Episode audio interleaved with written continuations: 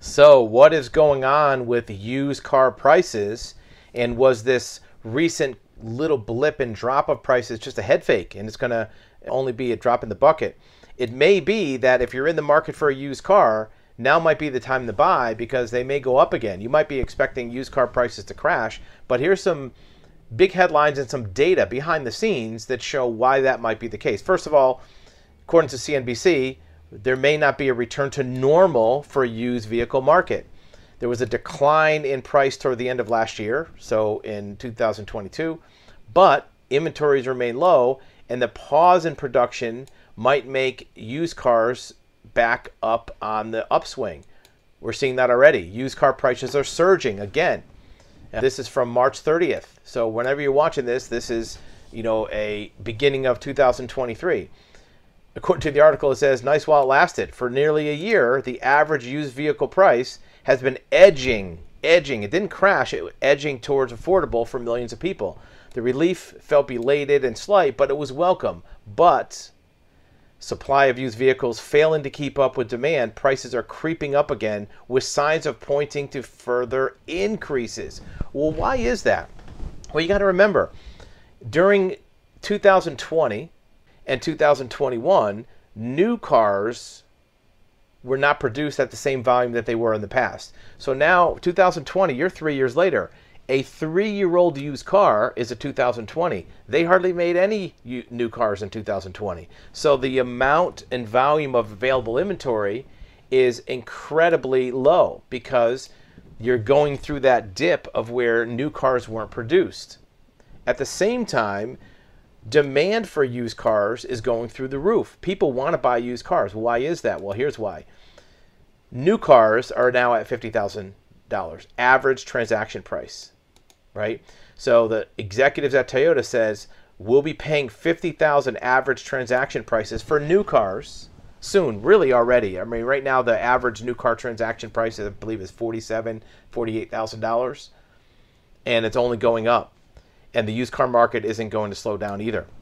So there's a lot of things at play that make the pricing of used cars to be under pressure on the upward side.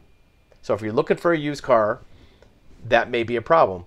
It also comes in at the lower end, the three or four thousand dollar range. Let's take a look. According to one dealer, many customers can't afford either new or late model used. Some would be would be buyers he knows are using tax refunds to make ends meet. Used inexpensive cars now becoming more of a luxury. What the market needs right now are vehicles that are three, four, and five thousand dollars.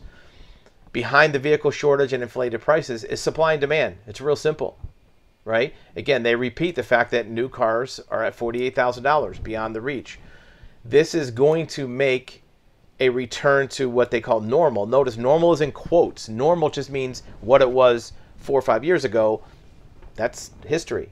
It's not happening anymore, right? In 2018 or 19, there were plenty of new cars being produced. You could buy a really nice new car for 30, 35,000.